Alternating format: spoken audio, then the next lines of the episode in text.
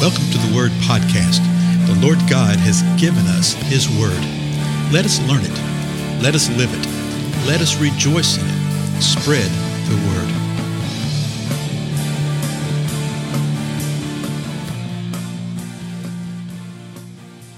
Blessings, everybody. This is Dale. Thank you so much for joining with me today on the Word Podcast. We are continuing our examination of the Gospel of Matthew. We're in the sixth chapter. And Jesus is speaking chapter 5, 6, 7. Uh, Jesus teaching, teaching his disciples, teaching the crowd. We call it in the religious vernacular the Sermon on the Mount. But he's just teaching folks. He's just sitting down and sharing with folks. We've covered verses 5 through 8. And I want to go back, well, verses 5 through 7 then. And, um, and I want us to go back and reread those as we go forward. Okay, you'll see why. Jesus is going to show them how to pray. Verse 5, he says this when you pray, you're not to be like the hypocrites, for they love to stand and pray in the synagogues and on the street corners, so that they may be seen by men. Truly I say to you, they have their reward in full. But you, when you pray, go into your inner room, close your door, and pray to your Father who is in secret. And your Father who sees what is done in secret will reward you. And when you are praying, do not use meaningless repetitions as the Gentiles do, for they suppose that they will be heard for their many words. Verse 8 So do not be like them, for your Father knows what you need before you ask Him. Now, verse 9 Pray then in this way. So Jesus says this He says, Pray in this way, and He's going to give them an outline. He's going to give them some understanding as to how they should pray. Now, I've mentioned before, but it bears repeating, that this is Jesus giving them a model, an outline for how to pray. It is often called the Lord's Prayer, okay? But this is not the Lord's Prayer. This is the Lord's model for how to pray. The actual place where the Lord is praying, okay, is uh, John 17, his high priestly prayer uh, for his disciples and for those who would become disciples. But this is what Jesus says in verse 9 Pray then in this way Our Father who is in heaven, hallowed be your name. And so, uh, you know, I've sort of thought, well, how are we going to approach this? Do we just read this and move on because it's so familiar to a lot of us? Or do we really sort of drill down and go blow by blow with each thing? And I, I think both would be both extremes would be a little uh, less than what we do in this format. So uh, I just want you to get the basics of what's happening here. There's entire books. I've got several books, as a matter of fact, uh, that are about this model prayer right here. But just look at what he says.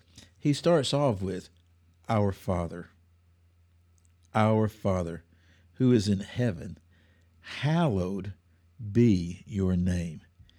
Now, again, got to be careful because the spirit of familiarity will rob us of just what the Lord may want to say to us right now. Just, just stop for a moment and just think about this. If you, I mean, if you have to, pause our time together right here.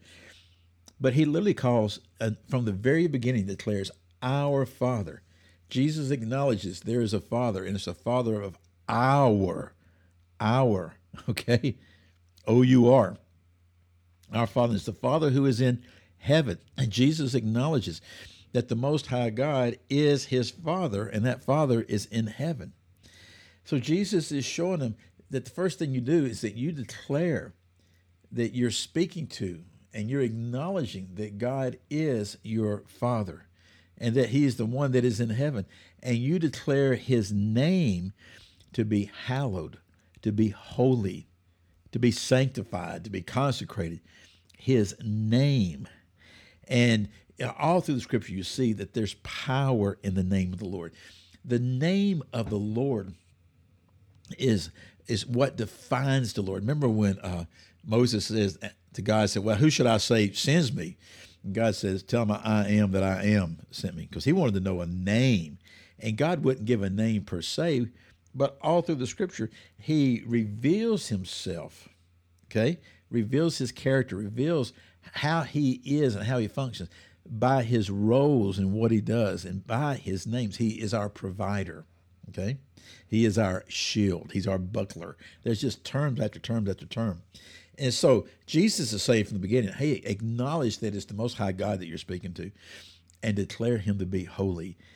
Now, it's not from the perspective of that the whole world will know it. Okay, that's fine, but you are acknowledging it. You are acknowledging that he is your father. You are acknowledging that he is holy and that he's your Lord. Then Jesus says in verse 10, Your kingdom come, your will be done on earth as it is in heaven. So Jesus is saying, Hey, pray to the Most High God, realize that He is your Father, and call for His kingdom to come. Remember, kingdom means what? The king's domain, the king's reign. Call for that. Say, Lord, I want your reign to be done in my life. I want your kingdom in your life. I want what you want. Your will be done. And I want your will to be done here on earth, even as your will is done in heaven where you are right now because where he is seated right now, his will is done. Okay? But I want that same will to be done here. Then verse 11, give us this day our daily bread.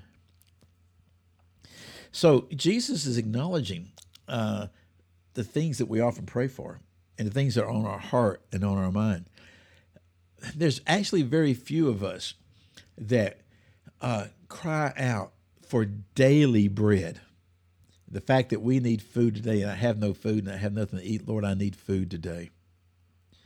A lot of people in the world are like that. Most of mankind has been like that through the generations. But Jesus is saying what? Ask the Father, ask Him to bring forth your daily food, your daily bread, your daily need. Sadly, most time when we pray for this, most are praying for their daily greed rather than their daily need. Verse 12, he says this, and forgive us our debts as we have forgiven our debtors. And he's saying, you know, forgive what is owed here. And it does carry the idea of a legal obligation and of a debt, okay? There's no doubt about that.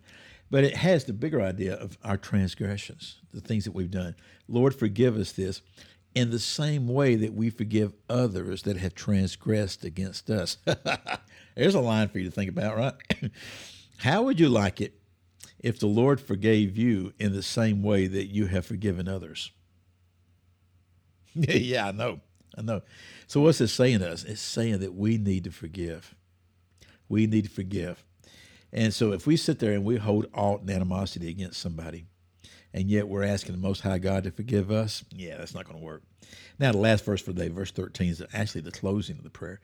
And do not lead us into, temp- into temptation, but deliver us from evil. For yours is the kingdom and the power and the glory forever. Amen. The prayer is that the Lord will deliver us from evil. Okay, delivers. The Lord will not tempt us to sin. Okay? The Lord will not tempt us to sin. But uh, the idea behind this is that that word temptation actually is translated an, an experiment, a temptation, a trial, a testing. The Lord will test us. Okay, he will allow things to come that way. And so what we're praying is, Lord, you know, really keep us from these times of how the enemy would come against us to kill, steal, and destroy. You know, protect us in the midst of it. And that's the reason he follows this, follows, uh, follows it up with deliver us from this evil.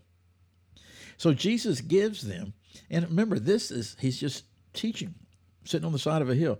He's teaching his disciples, the ones that are learning. Okay, some would walk away later. Okay, the ones that are learning. He's teaching the crowds because the crowd is, let's see what this guy has to say. And he's showing that group of people how to pray to the Father.